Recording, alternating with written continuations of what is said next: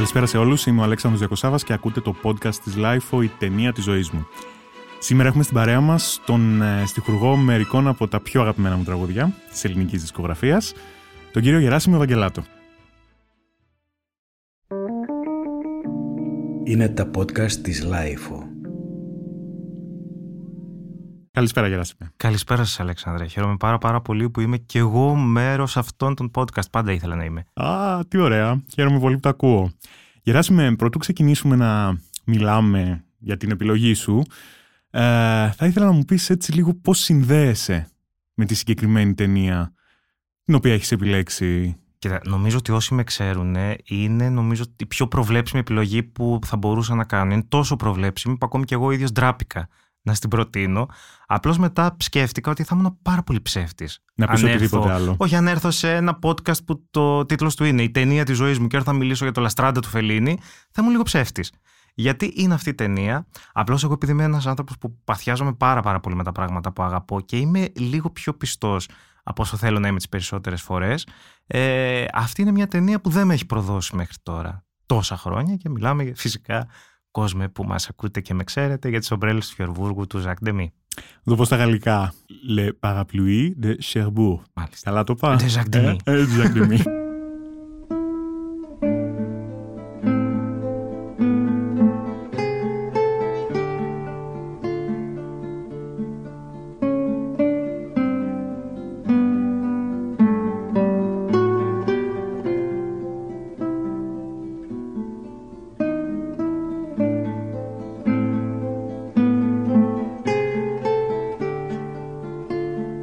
είχες πει στο, όταν μιλήσαμε λίγο α, σχετικά με αυτό το podcast ότι μόνο τατουάζ που δεν την έχεις κάνει αυτή την ταινία. Σωστά; Ναι, νομίζω βρίσκεται παντού και στη ζωή μου και στο σπίτι μου, ενώ την έχω εξαντλήσει με κάθε τρόπο που είναι ε, αξιοσέβαστος.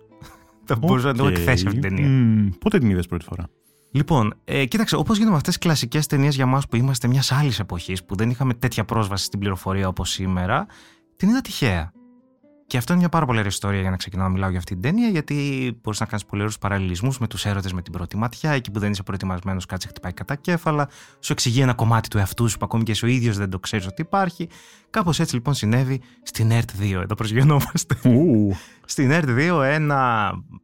Τώρα αυτό τι να ήταν, ε; κάποιο Σαββατοκύριακο, φαντάζομαι, κάποια μέρα που είχα πρόσβαση στην τηλεόραση, όπου είδα μια ταινία που μου θύμιζε πάρα πολύ τις ελληνικές ταινίες που βλέπαμε κάθε Σάββατο, νομίζω ότι παίζανε τις ελληνικές ταινίες. Συνήθω Σάββατο βράδυ. Κάθε ναι. Σάββατο βράδυ στην ελληνική τηλεόραση, αλλά είχε κάτι άλλο. Είχε κάτι λίγο πιο, πιο σκοτεινό που εξηγούσε ένα μελλοντικό κομμάτι του εαυτού μου που ίσως και εγώ ίδιος τότε δεν μπορούσα να το Μμμ. καταλάβω.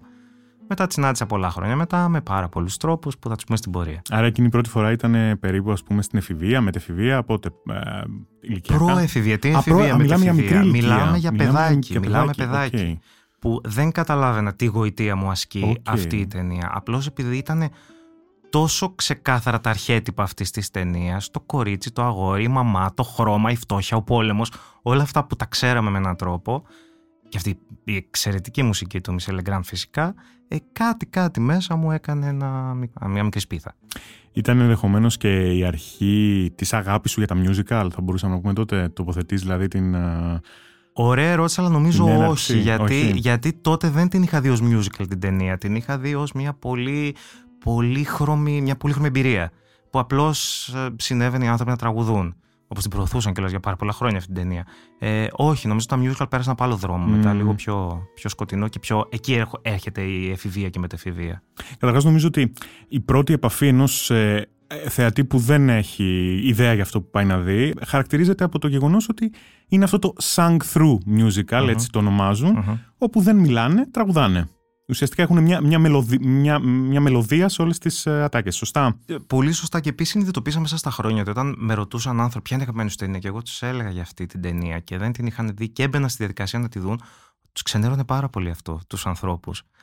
Για μένα είναι αυτονόητο. Ε, εγώ δηλαδή δεν μπορώ να καταλάβω ότι σε αυτή την ταινία συμβαίνει κάτι διαφορετικό από όλες τις υπόλοιπες ταινίες.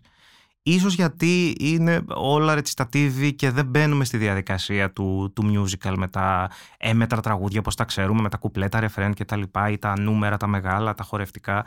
Είναι μια ταινία που απλώς οι άνθρωποι τραγουδούν γιατί δεν έχουν άλλο τρόπο να πούν αυτά που θέλουν. Νομίζω ότι από ένα σημείο και μετά το ξεχνάς και λίγο έτσι. Δηλαδή... Εσύ και εγώ, οι άνθρωποι που συγχαίνονται ότι τραγουδάνε οι άνθρωποι συνέχεια, νομίζω δεν μπορούν ποτέ να συμφιλειωθούν με αυτό που είναι αυτή η ταινία. Mm. Αλλά δεν πειράζει, ας είμαστε όσοι είμαστε. Ας είμαστε λίγοι. Σωστά. Mais je ne pourrai jamais vivre sans toi. Ne pourrai pas, ne pars pas. Je te cacherai et je te garderai. Mais mon amour ne me quitte pas.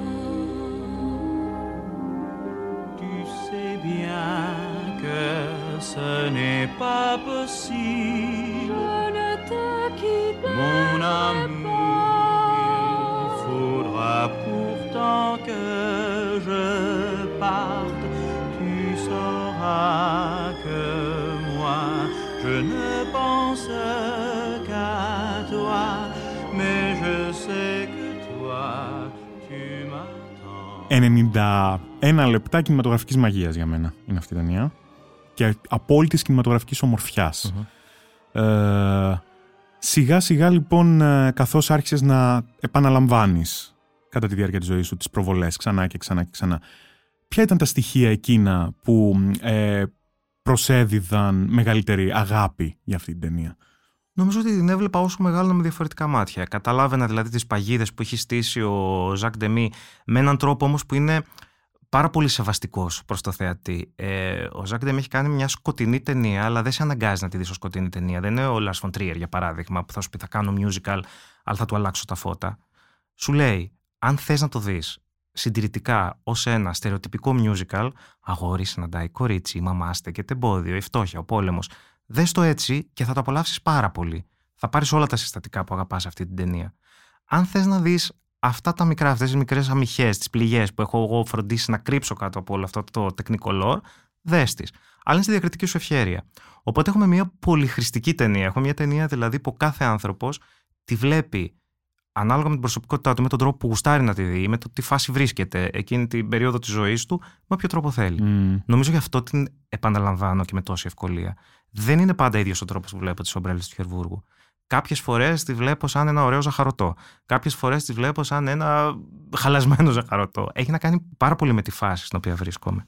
Καταρχάς νομίζω ότι μιλάμε για το απόλυτα σπαρακτικό τέλος μιας ταινίας, αν ξεκινήσουμε, αν μπορούμε να το Που πούμε ουσιαστικά αυτό, έτσι. αποδομεί όλο αυτό που έχει. Από τώρα θα φτάσει στο τέλος δηλαδή, αυτής της Είναι, ταινίας. είναι, είναι λίγο τέτοιος προθύστερο, avant-garde, ε. είσαι Όχι, συντε- α, ας- Ας πούμε συνταξιαστής. γι' αυτό, ναι, δεν πειράζει, δεν πειράζει. Ναι, κάνει αυτό. Από μόνος του δηλαδή αυτό που κάνει είναι να παίρνει αυτά τα αρχέτυπα που τα έχει στήσει μπροστά σου με απόλυτο σεβασμό και να τα κάνει ό,τι θέλει. Γιατί αυτό είναι σινεμά. Και αυτό είναι πολιτική στο σινεμά. Αυτό είναι άποψη στο σινεμά. Αυτό είναι το να ξέρεις τι κάνεις. Θεωρείς ότι ενδεχομένως αυ... Καταρχάς ε, βλέπουμε ότι και οι δύο πρωταγωνιστές κάπως έχουν συμβιβαστεί ενδεχομένως στο τέλος της ταινίας με τη ζωή που ε, επέλεξαν, δεν επέλεξαν, τους ήρθε στο δρόμο τους με, με τα χτυπήματα της μοίρας. Κοίτα, για μένα η πιο μεγάλη αποκάλυψη σε αυτή την ταινία και στην κοσμοθεωρία του Ζακ Ντεμί είναι ότι δεν έχουμε να κάνουμε συμβιβασμό. Αυτό δηλαδή που μας προκαλεί ε, στη συγκεκριμένη ταινία μία μηχανία είναι ότι οι δύο αυτοί άνθρωποι είναι ευτυχισμένοι, έχουν εκπληρώσει τα όνειρά τους 100% χωρίς να έχει συμβιβαστεί κανείς με κανέναν. Απλώς δεν ήταν η ευτυχία αυτό που νόμιζαν στα 18 τους. Ήταν αυτό που έφερε η ζωή αργότερα. Και ίσως αυτό είναι το μεγαλύτερο σχόλιο και στο σινεμά και στη ζωή που κάνει ο Ζακ Ντεμί. Ότι εμείς έτυχε να παρατηρήσουμε από τη σκοπιά του κινηματογραφιστή αυτό το συγκεκριμένο ζευγάρι. Αν το είχαμε δει με ρομαντικό φακό στα άλλα ζευγάρια, στα ζευγάρια με τα οποία κατέληξαν, τότε θα είχαμε άλλα κινηματογραφικά ζευγάρια και ίσως μια πιο ευχάριστη ιστορία και μια πιο παραμυθένια ιστορία. Είναι θέμα επιλογής λοιπόν, τι βλέπουμε Μμμ. σε αυτή την ταινία. Επιλογής του σκηνοθέτη και αυτό που είναι τελικά σινεμά. Να είναι άραγε απόρρια και της δικής του ζωής, πιστεύεις αυτό; 100%. Αυτό, αυτό ήθελα Αυτός να ο σε άνθρωπος ρωτήσω. έχει γυρίσει αυτές τις ταινίες. Είναι αυτή η άποψή του για τη ζωή, αυτό το χρώμα, αυτός ο έρωτας που πάντα θα είναι ανεκπλήρωτο, αλλά και εκπληρωμένος την ίδια στιγμή, γιατί έτυχε να έχει αυτή τη ζωή, έτυχε να γεννηθεί αυτή την εποχή, να ζήσει αυτό το εξαιρετικό κύμα που συνέβη εκείνη την περίοδο της Nouvelle Vague και να το ακολουθήσει με ένα δικό του δρόμο, ενώ η σύντροφό του ήταν ουσιαστικά αυτή που το δημιούργησε με έναν περίεργο τρόπο. Έχει να κάνει πάρα πάρα πολύ νομίζω με τη ζωή του, του Ζακ Ντέμι και τη σχέση του με την Ανιές Βαρντά. Οι οποίοι ήταν μαζί για 30 plus χρόνια, έτσι. Και νομίζω ότι δεν έχει υπάρξει για μένα πιο ε, ερωτευμένο ζευγάρι με δύσκολους όρους. Γιατί είναι δύο άνθρωποι που ήταν ε, φτιαγμένοι για να είναι μαζί με αμοιβαίες υποχωρήσεις που όμως ήταν τόσο στο περιθώριο του απόλυτου ερωτά τους που είχαν και τις αφοσίες του ενός για του άλλου.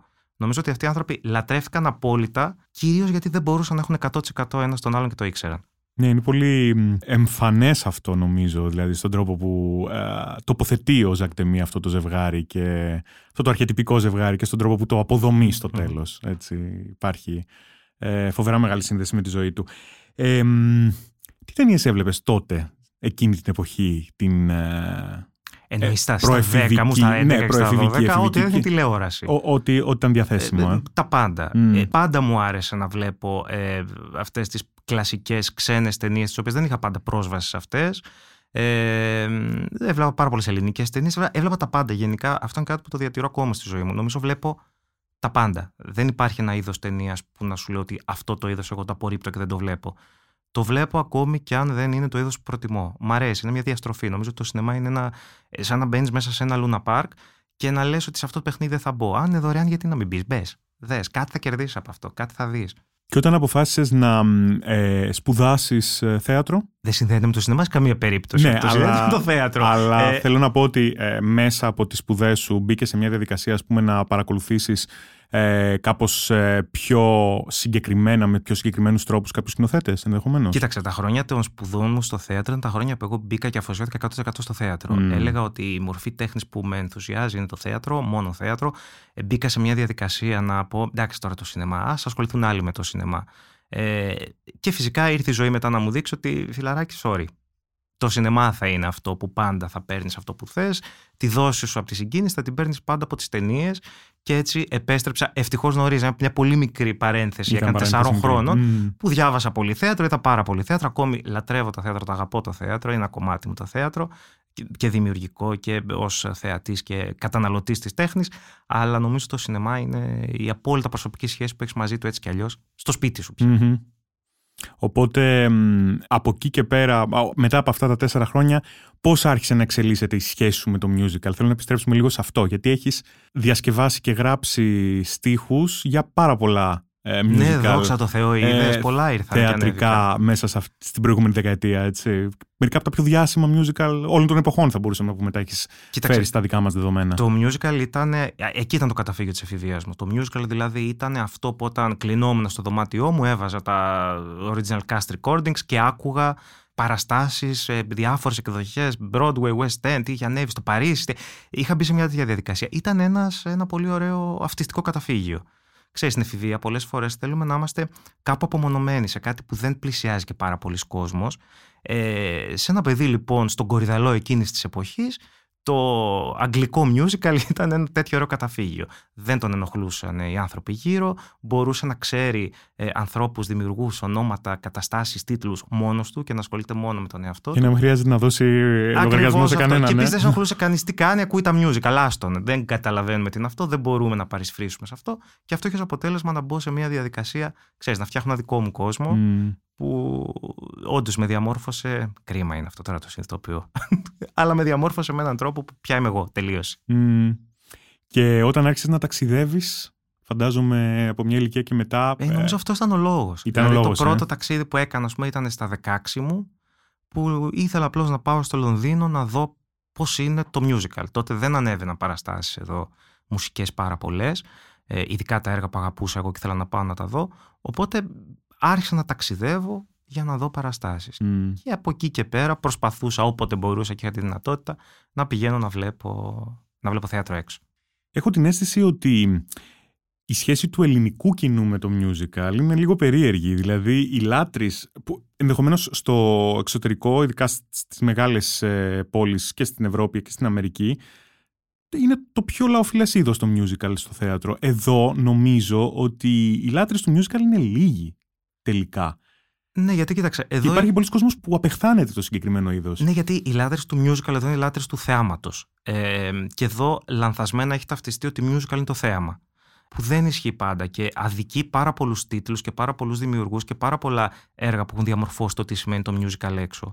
Όταν λοιπόν εμείς έχουμε μείνει μόνο σε τίτλους που τους γνωρίζουμε, είτε γιατί τους έχει ανεβάσει η Αλίκη Βουγιουκλάκη στη δεκαετία του 70 και του 80, είτε γιατί τους ξέρουμε από ταινίες, έχουμε χάσει ένα πάρα πολύ μεγάλο κομμάτι του πώς διαμορφώθηκε αυτό το είδος ως καλλιτεχνικό είδος ε, ρεπερτορίου από ένα σημείο και μετά. Δηλαδή, έχουμε ένα τεράστιο κενό από το τι έχει δημιουργηθεί από τα 70s και ύστερα στο, στο παγκόσμιο θέατρο. Γι' αυτό νομίζω ότι το κοινό για ένα μεγάλο διάστημα θεωρώ ότι πια αλλάζει. Γιατί πια και η, πληρο... η σχέση μας με την πληροφορία είναι διαφορετική. Mm. Ότι ξέρουμε πια ότι ακούει κάποιος Χάμιλτον, μπορεί να το ψάξει, να τον γκουγκλάρει και να δει όλη την παράσταση πλέον.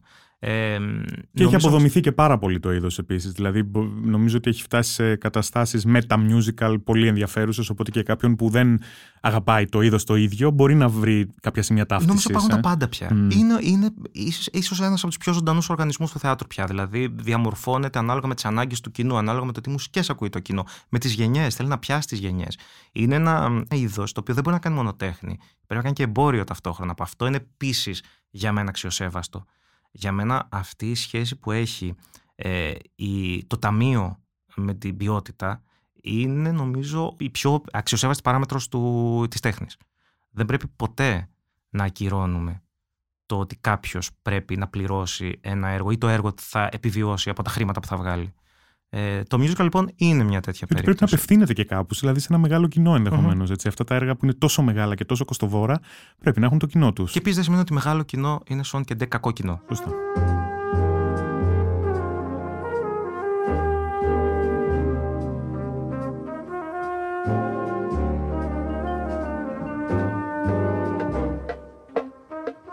J'ai fini, C'est très beau, tu trouves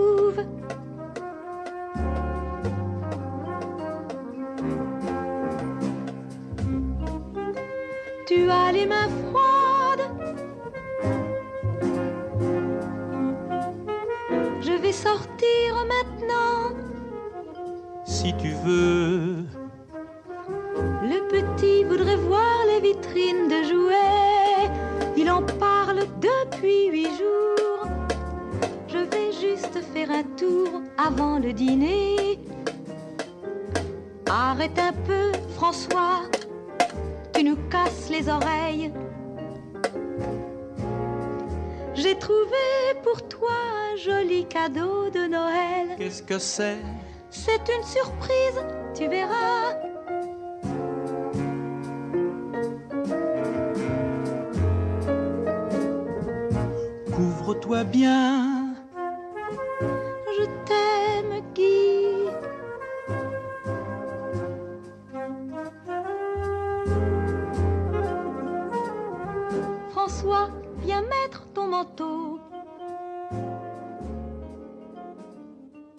Να επιστρέψουμε στις ομπρέλες. Ε, παρακαλώ. Γιατί κάναμε μια πολύ ενδιαφέρουσα παρένθεση, αλλά θέλω να, ε, να πω μερικά στοιχεία λοιπόν. Αυτή η ταινία έκανε πρεμιέρα το 1964.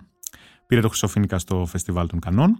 Και το πολύ ενδιαφέρον στοιχείο που βρήκα και δεν θυμάμαι να το έχω ξαναδεί σε άλλη ταινία είναι ότι ήταν υποψήφια για Όσκαρ σε δύο συναπτά έτη. Το 65 για ξενόγλωση ταινίας και το 66 για σενάριο, τραγούδι, μουσική κλπ.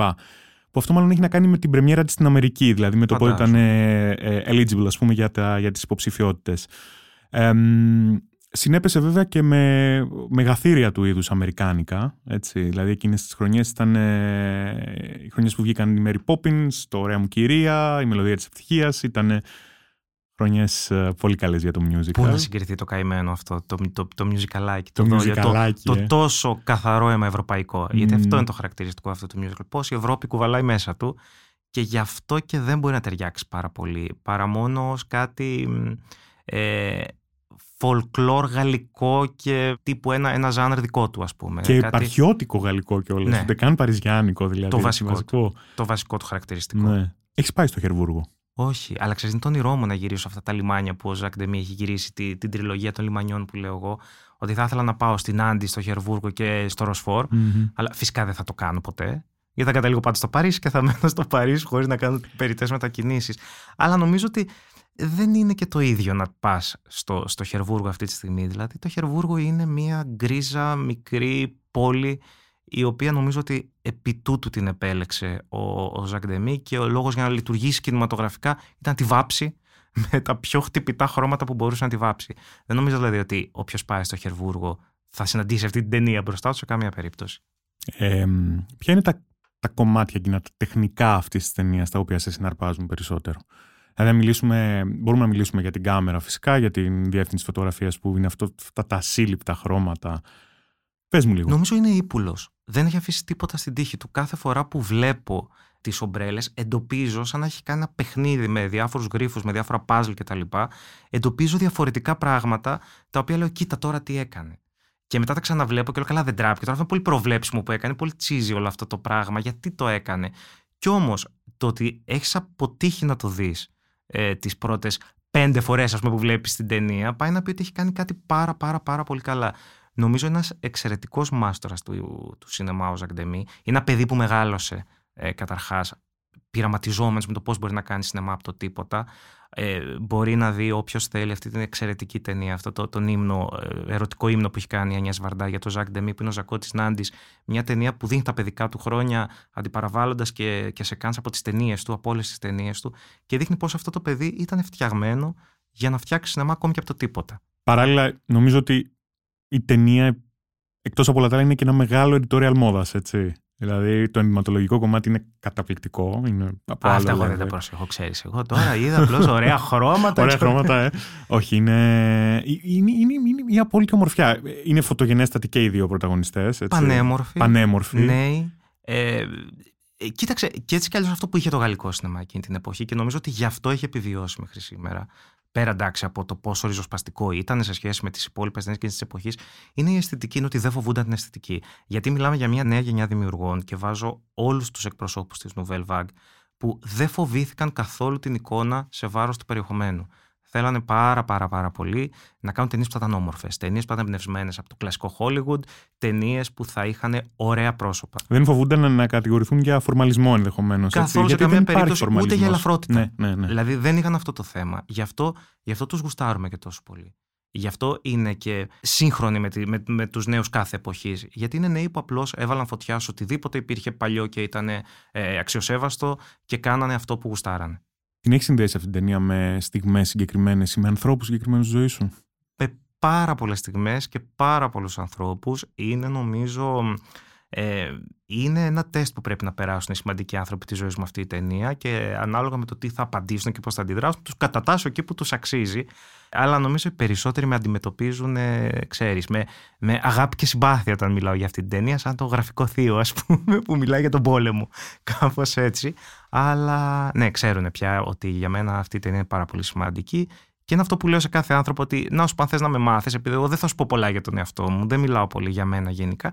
Δες αυτή την ταινία και αν σε συγκινήσει, θα έχεις καταλάβει ένα πολύ μεγάλο κομμάτι μου. Κάτι άλλο που θα ήθελα να ρωτήσω τώρα εγώ άσχετος είναι ότι ε, εγώ δεν ήξερα, ας πούμε, ότι οι πρωταγωνιστές ε, είναι ντουμπλαρισμένοι στα τραγούδια. Βεβαίως. Δεν το γνώριζα. Πάντα. Το διάβασα εκ των υστέρων και πραγματικά δεν μπορούσα να καταλάβω πότε σταματάει η φωνή των κανονικών ηθοποιών και πότε ξεκινάει το ντουμπλάζ. Ποτέ δεν την ακούσεις τη φωνή των κανονικών. Α, δεν υπάρχει καθόλου; Καθόλου ποτέ. Α, μάλιστα. Αφού νομίζω δεν έχεις ούτε μία τάκα η δεν οποία υπά, να δεν είναι υπά, σε άρα πρόζα. Όλοι, δεν υπάρχει καθόλου η φωνή, ας πούμε, του, της δεν έχεις Ντενεύ ακούσει και ούτε, του... ούτε την Καστελνόβο ούτε την Κα- Ντενεύ ποτέ. Φοβερό, έτσι. Δεν τους έχεις ακούσει. Νομίζω μόνο η Αν Βερνόν τραγουδούσε με τη δική της φωνή σε αυτή Αχα. την ταινία, η κυρία Εμερή. Ε, όλοι οι υπόλοιποι είναι ντουμπλαρισμένοι, αλλά αυτό ήταν κάτι πολύ συνηθισμένο στο σινεμά. Εδώ έχουμε τεράστια musical του Hollywood που δεν τραγουδήσαν ποτέ οι πρωταγωνίστες. Γνωστή ιστορία της καημένη Μάρνι Νίξον που έχει τραγουδήσει όλα τα musical του κόσμου και δεν ξέρουμε ποια είναι. Ναι, είναι ντουμπλαρισμένη από την αρχή. Και μάλιστα με σταθερές φωνές. Δηλαδή η Κατρίν Ντενέβα, ας πούμε, έχει την Τανιά Λικαρή και στις Δεσποινίδες της Μμμ, Ροσφόρ μετά να μμμ. την ντουμπλάρει τραγουδιστικά. Γενικά κουράστηκε πολύ η Κατρίν σε αυτή την ταινία. Που μπορεί, είναι φοβερό, ναι. Με τα σημερινά δεδομένα θα ήταν. ε, θα- είναι, είναι, είναι αρκετά περίεργο το να βλέπεις, ας πούμε, μια τόσο ε, εμβληματική φυσιογνωμία т- του γαλλικού σινεμά και να μην ακούς τη φωνή της. Ναι. Εντάξει, δεν ήταν τόσο εμβληματική καημένη. Ήταν 18 χρονών κοριτσάκι. Ήταν πολύ μικρή. Ήταν ναι. μια όμορφη κοπέλα που ναι, απλώς... βέβαια, εκ των υστέρων. Αλλά νομίζω δεν τους ενδιέφερε και αυτό. Ήταν Μμμ. διαφορετικό το τι συνέβαινε στο τραγουδιστικό κομμάτι του Μισελ Εγκράν και το τι συνέβαινε στο, στο κινηματογραφικό του Ζακ Ντεμή. Είναι πάρα πολύ ωραίο όταν το σινεμά είναι ένα τέτοιο ψέμα. Εμένα, εμένα μου αρέσει πολύ περισσότερο από ότι θα με ξενέρωνε θεωρητικά αυτό. Μ' αρέσει που είναι άλλες φωνές που ακούγονται και άλλοι άνθρωποι που βλέπουν. Είναι σινεμά, έτσι κι αλλιώς. Όταν ε, κάθε φορά που αναλαμβάνεις εσύ να φέρεις εις πέρας ε, μια διασκευή ενός musical, τι είναι αυτό που σε δυσκολεύει περισσότερο; Κατά περίπτωση μπορείς να μου πεις. Εξαρτάται το έργο. Δηλαδή, θέλω να σου πω ότι αν έχω να αποδώσω μια συγκεκριμένη εποχή, θα πρέπει να φροντίσω να αποδώσω αυτή την εποχή χωρίς να είναι ξένη σε μένα. Εγώ αυτό που θέλω να κάνω είναι δύο πράγματα, δύο είναι τα δεδομένα μου. Το ένα να σέβομαι τον άνθρωπο που έχει γράψει αυτά τα λόγια. Δεν θέλω να έχω καμία ελευθερία. Πολλές φορές μου λένε σκηνοθέτες, εντάξει, αυτό μην το κάνω. Θέλω ακριβώς ο στίχος να λέει αυτό που λέει και στο αγγλικό. Μπορεί να σπάσω το κεφάλι μου για να το καταφέρω, αλλά θα το κάνω και αν δεν το κάνω δεν θα ησυχάσω. Θα νιώθω, θα νιώθω δηλαδή, ότι κάτι έχω προδώσει. Αλλά σίγουρα αυτό που θέλω να κάνω είναι και κάτι το οποίο θα περάσει κάτω, θα περάσει στην πλατεία, δεν θα είναι ξύλινο. Θα είναι μια λέξη, μια φράση, ένας τρόπος που θα μας είναι οικείος χωρίς όμως να είναι ελληνικούρα. Ξέρεις, ε, μου κάνει εντύπωση αυτό που λες, γιατί από την άλλη, στα δικά σου τραγούδια είσαι ένας απόλυτα ελεύθερος στιχουργός που γράφει σχεδόν ποίηση θα μπορούσαμε να πούμε. Για μένα είναι ποίηση αυτό που γράφεις. Ευχαριστώ πολύ. Καταρχάς, το ελεύθερο το λες εσύ. Εγώ μου βάζω εκατομμύρια Βα... κανόνες του οποίους κανόνες, ε. δεν πρέπει να παραβώ όταν γράφω. Στους οποίους δεν καταλαβαίνουμε απλά εμείς οι Ναι, ας πούμε, ακροατές, ε. ε, έχω ένα πολύ συγκεκριμένο μέτρο ε, συναισθηματισμού που αν το ξεπεράσω. Τώρα μπορεί κάποιος να το ακούσει αυτό και να λέει Μα τι λέει, Όχι, πλάκα είναι μας τέλειο. κάνει. Συνέχισε. ε, που άμα το ξεπεράσω θεωρώ ότι Ε, όχι, τώρα αυτό μάζεψέ το. Δεν γίνεται. Αλλά υπάρχει μέτρο ξεκάθαρο. Μου βάζω πάρα πολλούς κανόνες και απαγορευτικά, έχω να σου πω. Οπότε, it makes sense. Βγάζει νόημα δηλαδή αυτό που λες ότι και, στο, και στις διασκευές ε, τοποθετείς πολύ συγκεκριμένους κανόνες για να... Ναι, γιατί- έτσι, έτσι λειτουργείς, έτσι Γιατί δεν είναι δουλεύεις. δική μου δουλειά. Εκεί είμαι Μμ. απλώς ένας, ξέρεις, ένας μεταβατικός άνθρωπος, ένας αγωγός που πρέπει να περάσει τα λόγια κάποιου άλλου. Δηλαδή, για μένα, επιτυχημένος μεταφραστής δεν είναι αυτός που θα σου φτιάξει μια ωραία ιστορία βασισμένο στο Σέξπιρ, για παράδειγμα. Είναι αυτός που θα σου κάνει το Σέξπιρ να ακούγεται σαν έναν Έλληνας. Ε, αυτό είναι το σημαντικό. Αλλά να είναι ο ίδιος συγγραφέας, ο ίδιος μεγάλος συγγραφέας με τα ίδια μεγάλα νοήματα. Όσο μπορώ να επικοινωνήσω με τις λέξεις και με, τις, με τα λογοπαίγνια, με τις παρηχήσεις τους, με όλα αυτά, προσπαθώ να το κάνω στο βαθμό που Μμμ. είναι... Από όλα τα, τα έργα που έχεις υπογράψει στιχουργικά, ποιο, ποιο ήταν εκείνο που ήταν πραγματικά το πιο δύσκολο; Ε, το νομίζω το Cats. Το Εκεί κάτσε. έχεις να κάνεις με T.S. Eliot και έχεις να κάνεις με μια συμβολική ποίηση η οποία είναι όχι δύσκολη, ε, ακατόρθωτη. Ε, πρέπει να πάρεις έγκριση, δεν μπορείς να μεταφράσεις το ο- όπως θες και ό,τι θέλεις και είναι πραγματικά ένα έργο μέσα στη διακειμενικότητα, μέσα στις αναφορές. Αυτός είναι πολύ στριφνός άνθρωπος. Μμμ. Ε, αυτό. Αλλά για μένα ήταν, νομίζω, ξυπνούσα και κοιμόμουν έχοντας αυτό στο μυαλό μου. Και νομίζω το έκανα, το έκανα σχετικά καλά για το χρόνο που είχα. Μμμ. Θέλω να μου περιγράψεις, γιατί γνωρίζω ότι αγαπάς πάρα πολύ το Παρίσι. Καλό είναι. Καλό είναι. Σου έχει λείψει; Πάρα πολύ. Ε, Πάρα πολύ. Νομίζω να μου έχει λείψει κάτι είναι τα ταξίδια και είναι, ξέρεις. Αυτή η συγκεκριμένη πες μου πόλη. λίγο τη σχέση σου με τη Γαλλία και με τη γαλλοφωνία και με τη γαλλική γλώσσα. Κοίταξε, η, η σχέση μου με τη Γαλλία είναι ότι την πρώτη φορά που πήγα ήταν το πρώτο ταξίδι. που- Εγώ ήθελα πάρα πολλά χρόνια να κάνω ένα ταξίδι. Μετά από το ταξίδι που έκανα στο Λονδίνο εκείνη την πρώτη φορά για να δω θέατρο, δεν έβρισκα άνθρωπο να έρθει μαζί μου σε ένα ταξίδι. Έλεγα, παιδιά, θέλετε να πάμε ένα ταξίδι; Μόνος δεν το συζητούσα να πάω σε καμία περίπτωση. Ε, και δεν έβρισκα κανέναν. Και σε κάποια φάση βρίσκω μια φίλη που μου λέει: Εγώ θα έρθω. Είσαι σίγουρη, της λέω. Είχαμε πιει κιόλας, είχαμε βγει ένα βράδυ εξαιρετικά και τι μέρε που βγαίναμε και πίναμε κιόλας. Ε, και λέω: Ωραία, θα κλείσω τώρα τα εισιτήρια. Και κλείνω τα εισιτήρια και φεύγουμε να πάμε στο Παρίσι. Πρώτη φορά στη ζωή μου. Δεν ήθελα να πάω στο Λονδίνο, είχα πάει. Ήθελα να πάω σε μια πόλη που δεν έχω πάει. Και συμβαίνει το εξής καταπληκτικό: ότι με το που φτάνω στο Παρίσι και κατεβαίνω, βγαίνω από το μέτρο, λέω: Εγώ εδώ τα ξέρω τα κατατόπια. Με κάποιο τρόπο, εγώ εδώ έχω ξαναβρεθεί. Δεν ξέρω αν είναι το σινεμά, δεν ξέρω αν είναι οτιδήποτε. Ένιωθα πάντως μια απίστευτη οικειότητα με αυτή την πόλη. Και από τότε έβαλα όρκο στη ζωή μου. Μια φορά το χρόνο τουλάχιστον, όσο μπορείς και όποτε μπορείς και αν γίνεται, δεν ήξερα ο καημένος, θα έρχεσαι εδώ. Το τηρούσες όμως. Μέχρι το 18, ναι, μετά Μμ. φτώχυνα, μετά έπεσε COVID, μετά γενικά η ζωή μας δεν πάει και από το καλό στο καλύτερο. Εντάξει, σου εύχομαι να, να επιστρέψεις σε αυτόν τον όρκο. σε όλους έτσι. μας, Αλέξανδρε. Μακάρι όλοι να επιστρέψουμε σε αυτά που αφήσαμε. Μμ. Κάποτε, πριν από 11-12 χρόνια, έγραψες ένα τραγούδι Μμμ. που ονομαζόταν «Οι ομπρέλες του Ντεμί». Άκου τώρα. Ναι. Οι πολύχρωμες που ανοίγουν πάντα την κατάλληλη κατάλληλη στιγμή. στιγμή. Μμ. Ε, για την Ατάσα την Ποφίλιου. Α, για τα σου Ναι, για την Ατάσουλα. για εκείνο τον καταπληκτικό δίσκο που είχατε κάνει τότε μαζί με τον Θέμη Καραμουρατίδη, το Ιστήρια Διπλά, που εμένα είναι ο αγαπημένος μου, το έχω ξαναπεί. Και εμένα. ε, ήταν το τραγούδι που άνοιγε το δίσκο, σωστά, Μμμ, το πρώτο δεν μμμ. ήτανε; Θέλεις να μου δώσεις ένα hint για αυτό το τραγούδι προτού πάρουμε στο τηλέφωνο την Νατάσα από φίλου. Α, θα έχουμε και Να τα τέτοια, θα έχουμε θυμηθείτε και μαζί. τηλεφωνικά. Ναι, ναι, Ω, ναι. Θα μιλήσουμε. Ωραία, λοιπόν, κάτσε τώρα που μου δώσει το δεδομένο, θα έχω και την Νατάσα. Μμμ. Πρέπει να είμαι πολύ προσεκτικός στο τι θα πω. Ακριβώς. λοιπόν, αυτή ήταν μια εποχή που τη θυμάμαι πάρα πολύ νοσταλγία. Η Αθήνα ήταν πανέμορφη, ή έτσι τουλάχιστον την ανακαλώ εγώ. Η, το σινεμά ήταν μαγικό, ήταν καταφύγιο, δηλαδή θυμάμαι, βλέπαμε τις νύχτες πρεμιέρας εκείνη την εποχή και είμαστε ενθουσιασμένοι. Είμα- Είναι, ήτανε κάτι, έβραζε αυτή η πόλη, ρε παιδί μου, γινόταν κάτι πάρα πολύ μαγικό. Ήτανε φλερτ και σεξ παντού στην ατμόσφαιρα. Οπότε ε, ε, Παρά τις δυσκολίες, έτσι, γιατί μιλάμε ήδη ότι είχε δεν σκάσει η θυμάμαι κρίση- η καμία, κρίση καμία. Εγώ την δεν θυμάμαι καμία περίοδο. δυσκολία από εκείνη την Οκ. εποχή. Ίσως εγώ είμαι στην κοσμάρα μου τότε. Ήμουν και νέος Αλέξανδρε. ε, θυμάμαι όντως τα πράγματα να, να μην είναι φωτεινά, αλλά να έχουμε πάντα ξέρεις, πράγματα στα οποία μπορούσαμε να, Καταφύγια. να προστρέξουμε. Καταφύγια. Καταφύγια, πολύ σωστά. Θυμάμαι λοιπόν ότι εκείνη την περίοδο είχα γράψει αυτό το τραγούδι, απόλυτα ερωτευμένος με την Αθήνα. Ήταν νομίζω τότε που έβλεπα τελείως συστηματικά όλη τη φιλμογραφία της Ανιές Βαρντά. Είχα μπει σε αυτή τη διαδικασία. Λάτρευα το σινεμά. Είχαμε αρχίσει και να, να αποκτούμε και πρόσβαση πάρα πολύ στο σινεμά τότε. Οπότε τότε γράφτηκε λοιπόν αυτό το τραγούδι.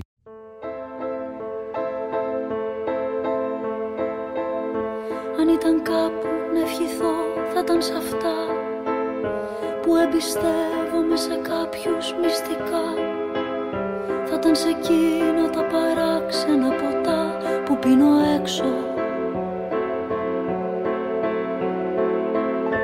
Αν ήταν κάπου να ευχηθώ θα ήταν σε αυτά Που τα μοιράζομαι σαν συνωμοτικά και στα τραγούδια που χρειάζομαι αγκαλιά για να τα αντέξω. Ωραία. Μία παύση να καλέσουμε την Νατάσα να μας πει και εκείνη τι θυμάται. Νατάσα, καλησπέρα. Καλησπέρα. Σε ευχαριστούμε πάρα πολύ που είσαι στην παρέα μας τηλεφωνικά. Είμαστε εδώ με τον Γεράσιμο και μιλάμε για την αγαπημένη του ταινία, τις ομπρέλες του Χερβούρου, που φαντάζομαι ότι θα την έχετε δει και μαζί, ενδεχομένως. Έπρεπε να τη βάζεις να Ε, τη μαντέψεις φυσ- ποια είναι. Φυσι- Ναι, πραγματικά. Φυσικά την έχουμε δει μαζί και τώρα εδώ απέναντί μου ακριβώς, επειδή είμαι στο πατρικό μου και στο πρώτο φοιτητικό μου σπίτι, έχω και την αφίσα που μου έχει κάνει δώρο ο Γεράσιμος και την έχω εκτυπωμένη και την έχω αφήσει αφίσα. Άρα υπάρχει Και παντού, την κράτησε και ο αδερφός μου. Υπάρχει, υπάρχει υπάρχει. παντού αυτή η ταινία και στις δικές σας τις ζωές, εκτός από τη ζωή του Γεράσιμου, από ό,τι καταλαβαίνω. Ο Γεράσιμος μας την Δεν είχαν ε, επιλογή. με- μετέφερε στη δική μας ζωή ακριβώς. Τι ωραία. Ε, λοιπόν, ε, θα ήθελα να μιλήσουμε, να μου κάνεις ένα σχόλιο, γιατί ε, συζητάγαμε για εκείνο το υπέροχο τραγούδι, ένα από τα πολλά, τα πάρα πολλά που σου έχει γράψει ο Γεράσιμος, τις ομπρέλες του Ντεμί που ήταν στα ειστήρια διπλά πριν από 10-12 χρόνια. Ε, Ναι. όταν το πήρες αυτό το τραγούδι στα χέρια σου και διάβασες τους στίχους, ε, τι σκέφτηκες, τι ένιωσες προτού το ερμηνεύσεις; Καταρχήν είναι ένα από τα πολύ αγαπημένα μου τραγούδια. Ε, γιατί μέσα σε αυτό το τραγούδι κατάφερε ο Γεράσιμος και φυσικά ο Θέμης με τη μουσική να συμπεριλάβει νομίζω όλο τον κόσμο του Γεράσιμου. Γιατί έχει και τις ομπρέλες του Ντεμί και έτσι λέγεται αλλά μιλάει μέσα για το Wild is the Wind. Έχει, έχει δηλαδή πολύ, πολύ μεγάλη ατμόσφαιρα από όλα αυτά που αγαπάει, που είναι η Μμμ. αισθητική του, που κατάφερε μέσα μ, ε, από το πάθος του για αυτά να τα κάνει και δική μας αισθητική, να τα φέρει στη δική μας ζωή. Δηλαδή ο Γεράσιμος είναι ένας άνθρωπος που αυτά που αγαπάει σε κάνει να τα αγαπήσεις και να εμπνευστείς από αυτά. Οπότε όταν ήρθε στα χέρια μου αυτό το τραγούδι, τον είδα εντός και εκτός εισαγωγικών ε, και την ψυχή του και τα συναισθήματά του και το γούστο του. Οπότε ήταν δεδομένο ότι θα το αγαπήσω, ότι θα συνδεθώ μαζί του. Νομίζω όλα ότι αυτά. είναι από το- ένα τραγούδι καταρχάς που το, το έλεγες πάντα για πάρα πολλά χρόνια και στα live σου, έτσι. Ήταν, δηλαδή, και, και, στο- ακόμα, και ακόμα. Και θεωρώ ότι και στο Bell Rev, νομίζω συμφωνεί και ο Γεράσιμος, έφτασε πραγματικά η Umbrella στο Ντεμί, ήταν το... έφτασε στο απόγειό του σαν τραγούδι. Η δική σου σχέση με τη συγκεκριμένη ταινία ποια είναι λοιπόν, με τις ομπρέλες του Κερβούργου; Δεν μπορώ να την κρίνω σαν ε, ταινία, γιατί δεν την είδα με τα μάτια μου, την είδα με τα μάτια του Γεράσιμου. Μμμ. Άρα ταυτίζομαι και συγκινούμε γιατί το βλέπω με τα δικά του μάτια. Δεν της αρέσει. Δηλαδή, Είναι μια αυτό. υπέροχη ταινία. Τι λες Βερχαζούλη. είναι μια υπέροχη ταινία, αλλά δεν ξέρω αν θα την έβρισκα υπέροχη. Δεν μπορώ να είμαι αντικειμενική σε σχέση με αυτό, γιατί είναι κάτι που τόσο πολύ αγαπάει εκείνος. Οπότε το αγαπώ και εγώ και το, το είδα έτσι. Το είδα μέσα από τα μάτια του. Μμ. Έχει αυτό το ιδιαίτερο φινάλε. Δηλαδή είναι μια ταινία πάρα πολύ και υπαρξιακή και πανέμορφη καλλιτεχνικά, με συγκλονιστική μουσική. Ε, η φωτογραφία της, οι πρωταγωνιστές. Είναι μια πανέμορφη ταινία με ένα αγκάθι. Δηλαδή ο Γεράσιμος. Λίγα λόγια. Πολύ, πο- πολύ ωραίο, πολύ ωραίο αυτό. Η ψυχοσύνθεση του Γεράσιμου. Ένας πανέμορφος άνθρωπος δηλαδή με ένα αγκάθι; Που πάντα έχει αυτό το αγκάθι και ευτυχώς που το γιατί έτσι ζήσαμε και Ναι. ζούμε. Να σε καλά. και, και δημιουργείται και φτιάχνεται. Ακριβώς. Ναι. Όταν το ερμηνεύεις αυτό το τραγούδι τη ομπρέλα του Ντεμί, ποιες είναι οι εικόνες που σου έρχονται στο μυαλό; Γιατί νομίζω ότι πάντα έχεις πολλές Α, ναι. εικόνες να τρέχουν μέσα από το μυαλό σου με, και, και διαφορετικές εντελώς σε κάθε τραγούδι που, που λες. Αυτή την αίσθηση έχω και από τις συζητήσεις που έχουμε κάνει, νομίζω. Ε. Ισχύει και νομίζω ότι είναι ένα τραγούδι που εκείνη τη στιγμή μου δημιουργεί τόσο πολύ. Νομίζω ότι με κάνει να είμαι ένας ρόλος. Συνήθως στα τραγούδια μας με πάρα πολύ προσωπικά. Δηλαδή είμαι πάντα ο άνθρωπος που τα λέει. Νιώθω δηλαδή ότι είμαι ε, ο αφηγητής της προσωπικής μου ιστορίας. Μμμ. Ε, στις ομπρέλες του Ντεμίν νομίζω ότι είναι το πιο θεατρικό. Σε αυτό και στο, τις τελευταίες μέρες μου. Σε αυτά τα δύο τραγούδια νομίζω ότι γίνομαι κάποια άλλη. Κάποιος, ε, ε, μου συμβαίνει κάτι πιο υπερβατικό. Γίνομαι ένας ρόλος. Είναι σαν να παίζω σε ένα θέατρο εκείνη την ώρα. Είναι ό,τι πιο κοντά στο συνέστημα που ενδεχομένως να είχα αν έκανα ένα musical και ήμουν ε, μια πρωταγωνίστρια, έπρεπε να υποδηθώ ε, ε, μια άλλη περσόνα, έναν άλλο άνθρωπο. Εδώ βλέπω, Ε, το- νομίζω βλέπω ότι το σε αυτά τα Γεράσιμο, δύο τραγούδια μου συμβαίνει αυτό. βλέπω το Γεράσιμο απέναντί μου κλείνει το μάτι. Δεν ξέρω τι έχει στο μυαλό του και ε, Ακούω, ακούω προσεκτικά. Μα ξέρεις, πω- που δεν- θα δεν- σε οδηγήσει στο δεν έχω- μέλλον. Δεν έτσι. έχω συχνά την ευκαιρία να ακούω την Ατασούλα να λέει τόσο ωραία λόγια για τα τραγούδια. μας. Μωράκι μου. Όχι, ε, βέβαια. Τα έχεις- όλα τα έχεις πει. Όλα τα τάσα. Όλα τα έχεις δει Όλα, και όλα, όλα. τα έχεις πει. Τίποτα δεν έχω αφήσει. Και όποιος διαφωνεί, ας έρθει να το εξηγήσω. Α, Αυτό. νομίζω, νομίζω πραγματικά ότι είναι από τις πιο θεατράλε, αν θα μπορούσαμε να το πούμε έτσι, ερμηνεία σου. Ι- Ισχύει απόλυτα. Ισχύει. Ω θεατής, εγώ το λαμβάνω Ισχύει. αυτό. Ναι. Και ειδικά στο Μπελερεύ, που αν- μέσα είναι η μουσική και το μοτίβο που το είπαμε τους μπρέλους του Πετερμβούργου. Είναι ε, το, το παντάμ Της που Edith Piaf. υπονοείται μέσα της Edith Piaf. Είναι αυτή η σκηνή, αυτή η αυλαία. Είναι, ε, είναι το Wild is the Wind. Ήταν δηλαδή νομίζω στον Μπελερεύ ότι εκεί έφτασε πραγματικά δεν ξέρω, μ- μετουσιώθηκε εκείνη την ώρα, ήταν, είναι πέντε λεπτά, κρατάει 5-6 λεπτά νομίζω η διασκευή αυτή του θέμη που τα εμπεριέχει όλα μέσα μουσικά και μετουσιώνεται, είναι, είναι εκείνη τη στιγμή ένα μήνυ θεατρικό, δεν ξέρω πώς να το πω. Αν θέλει κανείς να φωτογραφίσει το Γεράσιμο νομίζω, ότι μπορεί να βάλει αυτό το εξάλεπτο, 5-6 λεπτά η διασκευή από τις ομπρέλες για την παράσταση του Μπελερεύ και θα έχει νομίζω δει ένα πολύ μεγάλο κομμάτι του Γεράσιμου. Υπέροχα. Ε, προτούς σε κλείσουμε, Γεράσιμε, θες να. Ναι, θέλω να, θέλω θες να πω πεις κάτι. Μιας στην και τώρα Νατάσα; μιλάμε με την Νατάσα με αφορμή αυτό το τραγούδι. Μμ. Θέλω να πω ότι στην Νατάσα χρωστάω κάτι πάρα πολύ που έχει να κάνει απόλυτα με τη σχέση μου, με όλη αυτή τη φαντασιακή σύνδεση που έχω με το σινεμά και με τη συγκεκριμένη ταινία και με το οτιδήποτε. Ότι στην Νατάσα χρωστάω ότι κατάφερε εκείνη την εποχή που έψαχνα κι εγώ δημιουργικά ποιος είμαι και που η σχέση με το ελληνικό τραγούδι π- ψαχτά πηγαίνει πάντα. Κατάφερε λοιπόν να φέρει όλη αυτή την αισθητική, αυτές τις ηρωίδες, αυτό, αυτή, αυτή την ομορφιά που εγώ έβρισκα στο Παρίσι εκείνης της, ε, της εποχής, της δεκαετίας του 60 ας πούμε, κατάφερε να τη φέρει στην Αθήνα και να μου την εξηγήσει στο απόλυτο. Γι' αυτό άλλωστε και Τι της λες, κόλλησα, Καστέρι και της μου; κόλλησα το, το ψευδόνυμο Σαντέζα και μέχρι σήμερα η Νατάσα είναι η Σαντέζα μου και με αυτόν τον τρόπο νομίζω εγώ μπορώ να νιώσω ότι όλα αυτά που είναι φαντασιακά μπορούν με κάποιο τρόπο να ενσαρκωθούν. Δεν έχουν πολλοί άνθρωποι την τύχη να έχουν έναν άνθρωπο να τους κάνει αυτό το δώρο. Να τα σου στο χρωστάω και το λέω τώρα Τι στον λες αέρα να μείνει για Αστέρι μου, πάντα. τι λες μωρέ, τι λες. Ε, ξέρεις τώρα, δεν μπορώ να ακούω τέτοια Βλακίες. πράγματα από τον Γεράσιμο, γιατί ο Γεράσιμος είναι...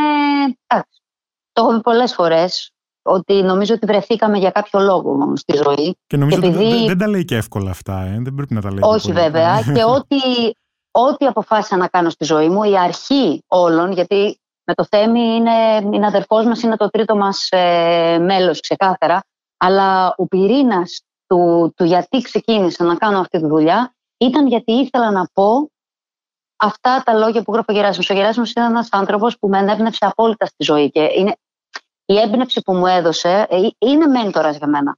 Δηλαδή, αν μπορώ να πω ότι έχω έναν μέντορα στη ζωή, σίγουρα αυτός είναι ο Γεράσιμος.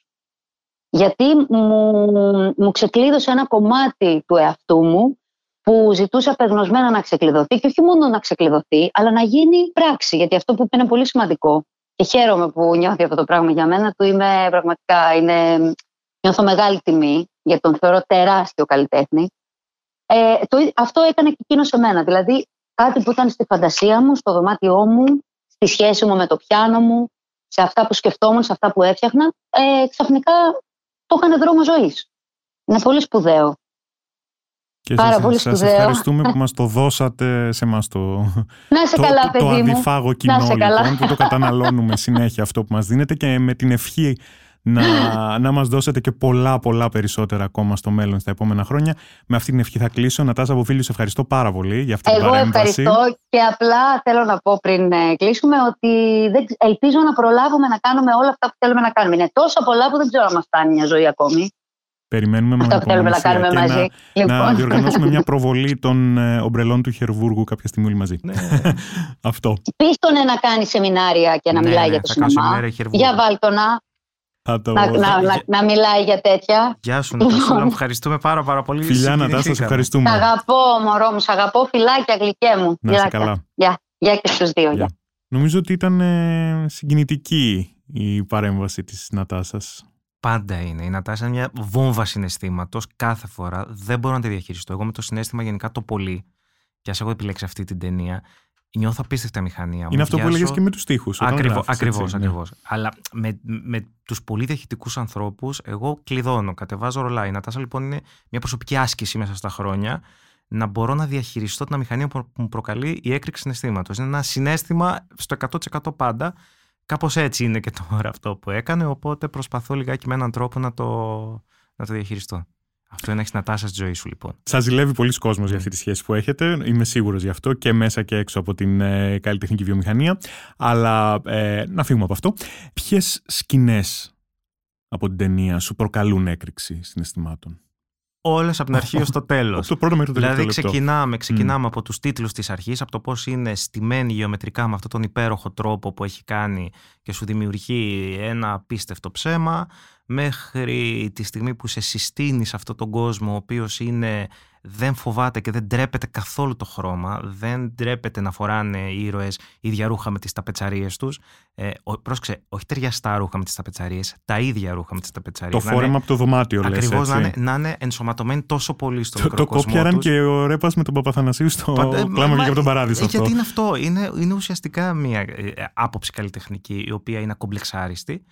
Και φυσικά αυτό που για μένα ε, κλέβει την παράσταση σε αυτή την ταινία είναι αυτές οι μικρές, το μικρό κλείσιμο του ματιού στο ότι παιδιά ωραίο αυτό το συμβατικό που κάνουμε αλλά εδώ υπάρχει πάρα πολύ αλήθεια και δύσκολη αλήθεια να τη διαχειριστείτε. Είναι το σπάσιμο του τέταρτου τείχου, ε, είναι όταν γίνεται υπερβολικά πραγματικό για να το διαχειριστούμε, είναι ο τρόπος που χρησιμοποιεί το σουρεαλισμό και φυσικά είναι αυτό το φινάλε που σου λέει ότι sorry παιδιά αυτό που είδατε είναι σινεμά, πάρτε αυτό το τέλος και διαχειριστείτε το καθένας με τον τρόπο που θέλει και με τον τρόπο που μπορεί στη ζωή του. Θέλει να το δείτε ως happy end, δείτε το. Θέλει να το δείτε ως ένα μικρό αγκάθι όπως είπε και η Νατάσα, πολύ πετυχημένα, δείτε το. Και φυσικά η πιο χαρακτηριστική σκηνή, αυτό που μάλλον το έβριμα που κάνει ο Ζακ Ντεμί, είναι που βάζει το φινάλε της ταινίας, το κινηματογραφικό φινάλε, στα μέσα της ταινίας, στον αποχωρισμό του στο σταθμό του τρένου, που έχει μια πάρα πολύ μικρή λεπτομέρεια εκεί, που όποιος δεν την έχει προσέξει, ας την προσέξει, ότι σε αντίθεση με ό,τι συμβαίνει στο σινεμά στις σκηνές αποχωρισμού, βλέπουμε τον άνθρωπο που μένει, τη Ζενεβιέ, δηλαδή την Κατρίν Ντενεύ σε αυτή την ταινία, να φεύγει πριν φύγει το τρένο. Οπότε ξέρουμε εκ των πραγμάτων ότι αυτή η σχέση έχει τελειώσει πολύ πριν. Κάνει μεταβολή και φεύγει Ναι, πρωτού ναι, ξεκινήσει το ξεκάθαρα. τρένο. Κάνει αυτό το σκληρό Βέβαια. πράγμα. Συνήθως στο σινεμά βλέπουμε πάντα την κάμερα μαζί με το τρένο, απομάκρυνση και μια φιγούρα να μένει. Να και μένει μας εκεί κοιτάει. και να περιμένει. Εκεί έχει γυρίσει από πριν την πλάτη της και έχει φύγει. Αυτή η ιστορία έχει τελειώσει στη μέση της ταινίας. Αυτό, ας πούμε, είναι ένα φοβερό κόλπο που κάνει αυτός ο υπερβολικά σκληρός, τρυφερός και πολύχρωμο κύριος που λέγεται Ζακ Ντεμί. Άλλωστε, οι άνθρωποι πεθαίνουν από έρωτα μόνο στις ταινίες. Λέει η Έτσι. μητέρα. Λέει η μητέρα. Γεράσιμε, τι κάνεις αυτή την περίοδο, πώς περνάς; Καλά, Αλέξανδρα, εσύ πώς είσαι, όλα καλά; Περνάς και εσύ πολύ καλά, ε; Ε, όχι. Ξεκάθαρα όχι πια. Νομίζω ότι έχει τερματίσει η ευγένεια του. Τι ωραία περνάνε, μαθαίνουμε τον εαυτό μας, βλέπουμε ταινίες. Κάνουμε υπομονή. Κάνουμε... Δεν θέλω. Θέλω να βγω. Θέλω να πάω έξω. Είναι άνοιξη. Είναι πια βίαιο αυτό που γίνεται. Είναι λίγο σαδιστικό. Και όσο και να αγαπάς το σαδισμό, κάποια στιγμή λες: Εντάξει, βαριέμαι και λίγο. Φτάνει, θέλω, ναι. φτάνει, όχι άλλο. Οπότε. Σε καταλαβαίνω. Αλλά πες μου λίγο, τι έχουμε; Κοίταξε, ό,τι και να έχουμε, θέλω να σου πω ότι τα πάντα δεν είναι, δεν είναι στο χέρι μας πια. Δηλαδή, το μόνο που μπορώ να σου πω είναι έχω όνειρα, σχέδια και ελπίδα για το μέλλον. Ε, πρακτικά δεν έχω τίποτα άλλο, ενώ οτιδήποτε μπορεί να σχεδιάζω, μπορεί να συζητάω, ε, μπορεί να έχω βάλει μπρος να κάνω, δεν ξέρω καν αν θα γίνει. Και αν θα γίνει με τον τρόπο που θέλεις να γίνει, έτσι. Γιατί... Αν γίνει, θα γίνει με τον τρόπο που Αυτό. θέλω να γίνει. Θέλω να σου Μμμ, πω, σωστά. γιατί πια εμείς είμαστε σε μια δουλειά που τα πράγματα ή γίνονται ή δεν γίνονται. Μμμ, Δεν μμμ. γίνονται τώρα, αλλά θέλω να σου πω ότι αν να γίνουν, θα γίνουν με κάποιο τρόπο. Οπότε απλώς περιμένουμε. Θέλω να πιστεύω ότι ξεμπερδεύουμε. Ξέρω ότι είναι αυτή η, η, η καπιτάλε του φινάλε που όλοι είμαστε έτοιμοι να πεθάνουμε και ξαφνικά γίνεται λίγο φως, κάτι γίνεται και λέμε Α, έλα, σωθήκαμε. Αυτό ήταν. Μμ. Ελπίζω να πάνε τα πάντα καλά και του χρόνου να ανοίξουν οι μουσικές σκηνές που έχω να κάνω δουλειά με μουσικές σκηνές, τα θέατρα που έχω να κάνω δουλειά με θέατρα. Γενικά, ό,τι είναι κλειστό, μόνο στη ταβέρνα δεν έχω κλείσει να δουλέψω του χρόνου. Ό,τι να ανοίξεις, Μμμ. ανοίξει για να αρχίσουμε να δουλεύουμε. Ε, πριν από αυτό όμως, ε, κάνε μου ένα σχόλιο λίγο για το live streaming που είδαμε με την εποχή του θερισμού. Α, αυτή η εμπειρία πώ σου, τι σου άφησε, πώ σου ήταν, ένα, φάνηκε; ήταν ένα πείραμα. Εγώ γενικά σε κάθε αρνητικό, γενικά με τα παιδιά με το θέμα και την Νατάσα, προσπαθούμε να δούμε κατά πόσο μπορούμε να το χρησιμοποιήσουμε για να δημιουργηθεί κάτι καινούριο. Το live streaming είναι ένα πείραμα το οποίο αναγκάζεσαι ως ένα, ως ένα βαθμό να, να παίξεις μαζί του και να πειραματιστείς μαζί του. Ε, εμένα δεν μου λειτουργεί.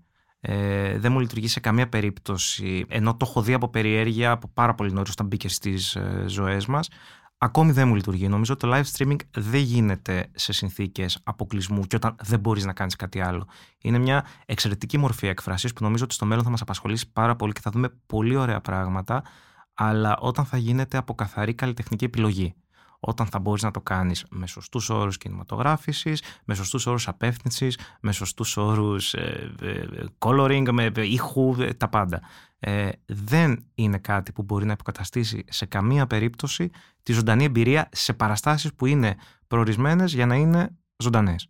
Δηλαδή, ε, η εποχή του θερισμού είναι κάτι που φτιάξαμε πάρα πολύ αγάπη, πάρα πολύ κέφι, με, νομίζω έμπνευση, ήταν, ήταν, ήταν ωραίο ως πρώτη ύλη. Εγώ που ήμουν εκεί όταν ε, γινόταν το, το γύρισμα όλης αυτής της φάσης, έλεγα «Α, Αυτό είναι υπέροχο. Και Ήταν φυσικά- κάτι καινούριο καταρχάς για εσά, όλο αυτό, ναι, έτσι. απόλυτα. Και συνειδητοποίησα ότι τελικά η τέχνη δεν διαδραματίζεται στη σκηνή. Η τέχνη διαδραματίζεται σε αυτό το μικρό, μικρό σημείο που συναντιέται αυτό που γίνεται στη σκηνή με αυτό που κάθεται στην πλατεία. Όταν λείπει είτε το ένα είτε το άλλο, δεν μπορούμε να έχουμε αυτό το μαγικό πράγμα. Δεν πάει να έχεις φτιάξει να είσαι ο Μπομπ Wilson, να έχεις φτιάξει το μεγαλύτερο θέαμα. Είναι κάτι άλλο. Γι' αυτό και το σινεμά είναι μια τέχνη που απαιτεί ο θεατής να είναι μόνος του, στο σπίτι του ή στη μεγάλη αίθουσα, γιατί εκεί πέρα παίζουμε με άλλα πράγματα, με άλλες επικοινωνίες, με άλλα, με άλλα κόλπα. Ε, όταν θες το ζωντανό άνθρωπο, χρειάζεται ζωντανός άνθρωπος για να λειτουργήσει. Γεράσιμε να ευχηθώ πραγματικά το διάστημα που μας χωρίζει από την ελευθερία και την επιστροφή στις μουσικές σκηνές, στις αίθουσες, στα σινεμά, στα θέατρα, σε όλα αυτά, να είναι πραγματικά μικρό. Χαμός θα γίνει όμως όταν συμβεί αυτό.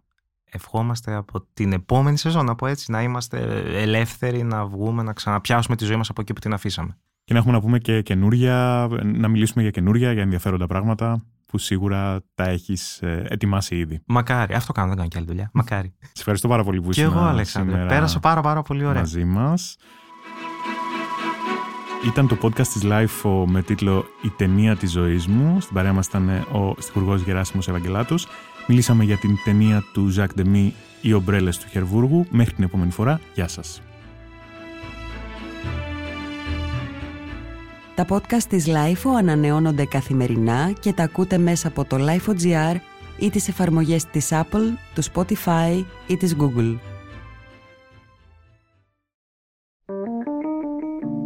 Είναι τα podcast της LIFO.